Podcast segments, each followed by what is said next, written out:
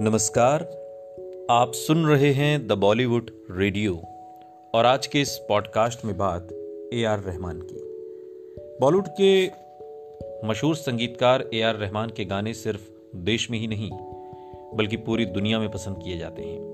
उन्होंने सफलता का एक अलग मुकाम हासिल किया है क्योंकि उन्होंने भारतीय सिनेमा के संगीत को एक अलग आयाम तक पहुँचाया। देश को ऑस्कर और ग्रैमी अवार्ड दिलाने वाले ए आर रहमान प्रोफेशनल के साथ साथ पर्सनल लाइफ को लेकर भी सुर्खियों में रहे।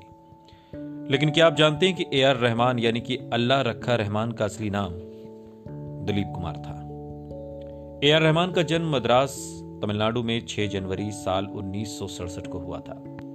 उनके पिता आर के शेखर, फ़िल्म स्कोर कंपोजर थे और महज चार साल की उम्र में ही ए आर रहमान ने पियानो सीखना शुरू कर दिया था। उन्होंने स्टूडियो में कीबोर्ड बजाते हुए अपने पिता की सहायता की।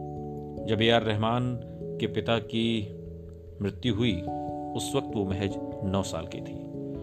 पिता के म्यूजिकल इक्विपमेंट को रेंट कर, पर देकर उनकी फैमिली किसी तरीके से अपना गुजारा कर रही थी। उस समय स्कूल में पढ़ रहे ए आर रहमान को परिवार की मदद करने के लिए काम करना पड़ा, जिसकी वजह से वो क्लास मिस करने लगे और एग्ज़ाम में फेल हो गए। इसके बाद स्कूल के प्रिंसिपल ने उनको और उनकी माँ को बुलाकर कहा कि सड़क पर जाकर भीख मांगो। अब उसे स्कूल भेजने की ज़रूरत नहीं। इसका खुलासा खुद ए आर रहमान ने साल 2012 में दिए एक इंटरव्यू में किया था। इसके बाद ए आर रहमान ने दूसरे स्कूल में पढ़ाई की, जहाँ उन्होंने अपने हाई स्कूल के क्लासमेट्स के साथ एक बैंड बनाया। इसके बाद माँ से डिस्कस कर उन्होंने पढ़ाई छोड़ दी और फुल टाइम म्यूजिशियन बनने और इसी क्षेत्र में अपना करियर बनाने का फैसला किया। ए आर रहमान बहुत शानदार कीबोर्ड प्लेयर थे।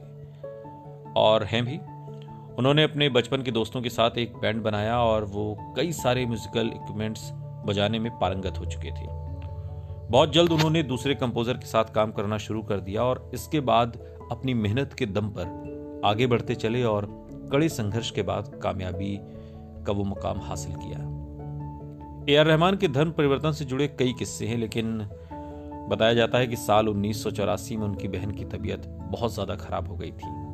उस वक्त उनकी मुलाकात एक कादरी से हुई और तेईस साल की उम्र में उन्होंने अपनी फैमिली के साथ इस्लाम धर्म अपना लिया और अपना नाम दिलीप कुमार से बदलकर अल्लाह रखा रहमान कर लिया। सुनते रहिए।